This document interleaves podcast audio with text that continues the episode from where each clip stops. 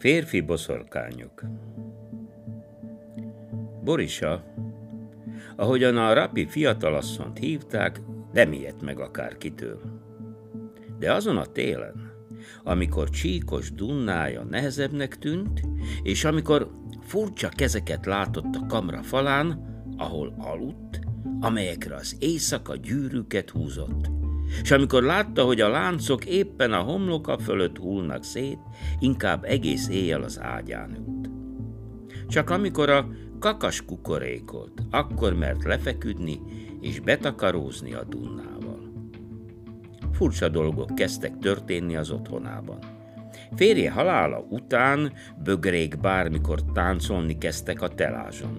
A tányérok forogtak, és a festett cserépköcsögök, amelyeket a vásárokról hozott magával, már mind le voltak dőlve, és a fogantyújuk le volt szakadva. Komasszony, mintha nem lenne kialudva. Karikák vannak a szemei alatt, oda szólta a komasszony az alsó végből. Borisa nem szeretett bizalmasan nyilatkozni bántalmairól, de amikor már majdnem egy hétig nem aludt, és a faluban találkozott a komasszonyával, azt mondta neki.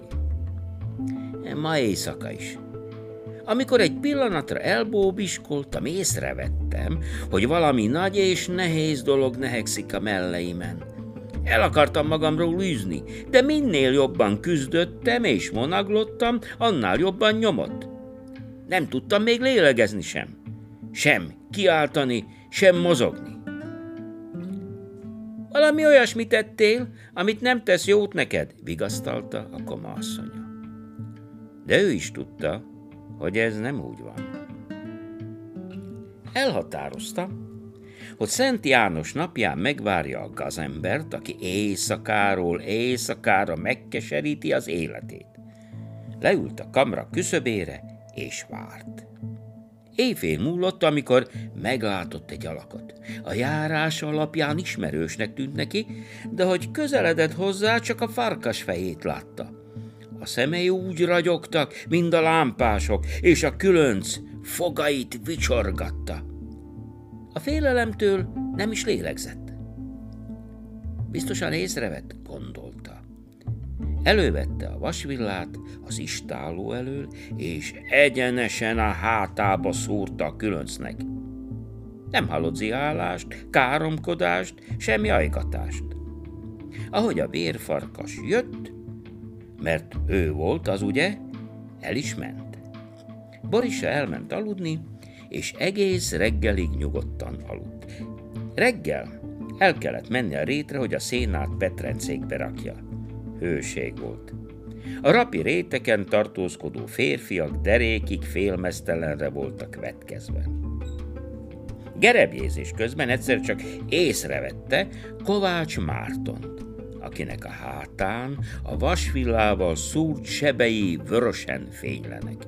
A sebeiből még mindig szivárgott a vér. Úgy érezte, mintha nem is saját maga lenne. Annyira megijedt. Istenem, hiszen ő az, a vérfarkas. Ő az, aki minden éjjel átalakul, más alakot ölt, és jár engem nyomkodni.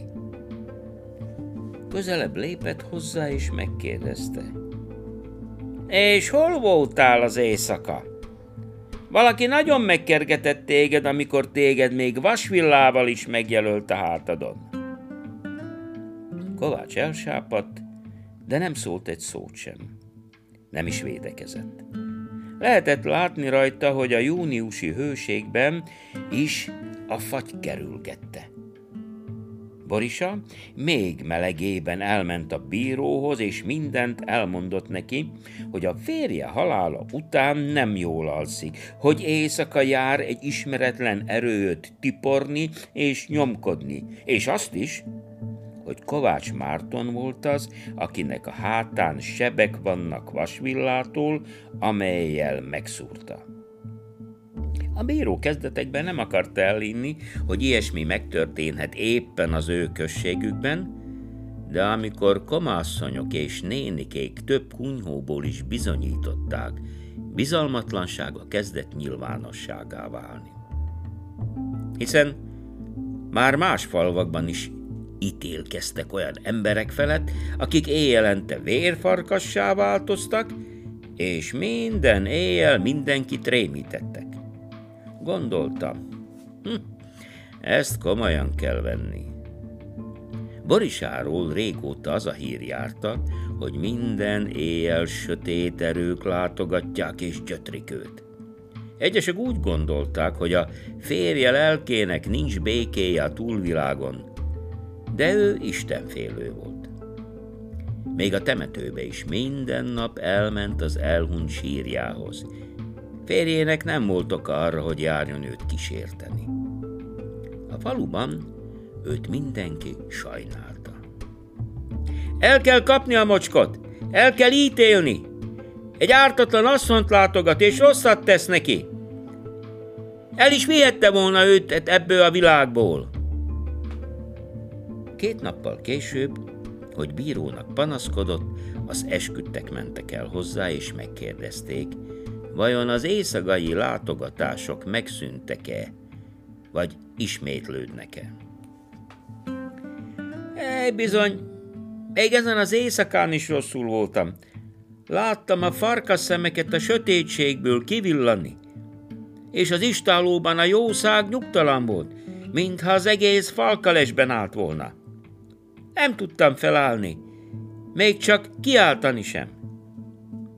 Már egy héttel később a vérfarkast elfogták, mert közben eltűnt valahova az erdőbe. Még arra sem volt ideje, hogy letörölje az izzadságot a homlokáról, és az udvaron halomba rakja az ölfát. És már közölték is.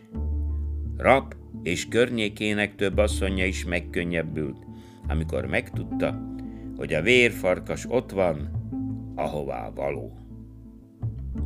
Csak nehogy mások kezdjenek el gazemberré válni és kárt tenni. Félelmekkel suttották egymásnak az asszonyok. Hiszen a vadállatok testvérei nem csak a mondákban válnak halhatatlanokká. Nógrádban a korabeli anyagok szerint nem csak nők, hanem férfiak is szerepet játszottak a boszorkány perekben. 1754-ben a pinci Pavel Farkast, szlovákul vök, és a rapi Kovács Mártont, Martin Kovács, boszorkánságért ítélték el. Egyikük állítólag éjszakánként vérfarkassá változott.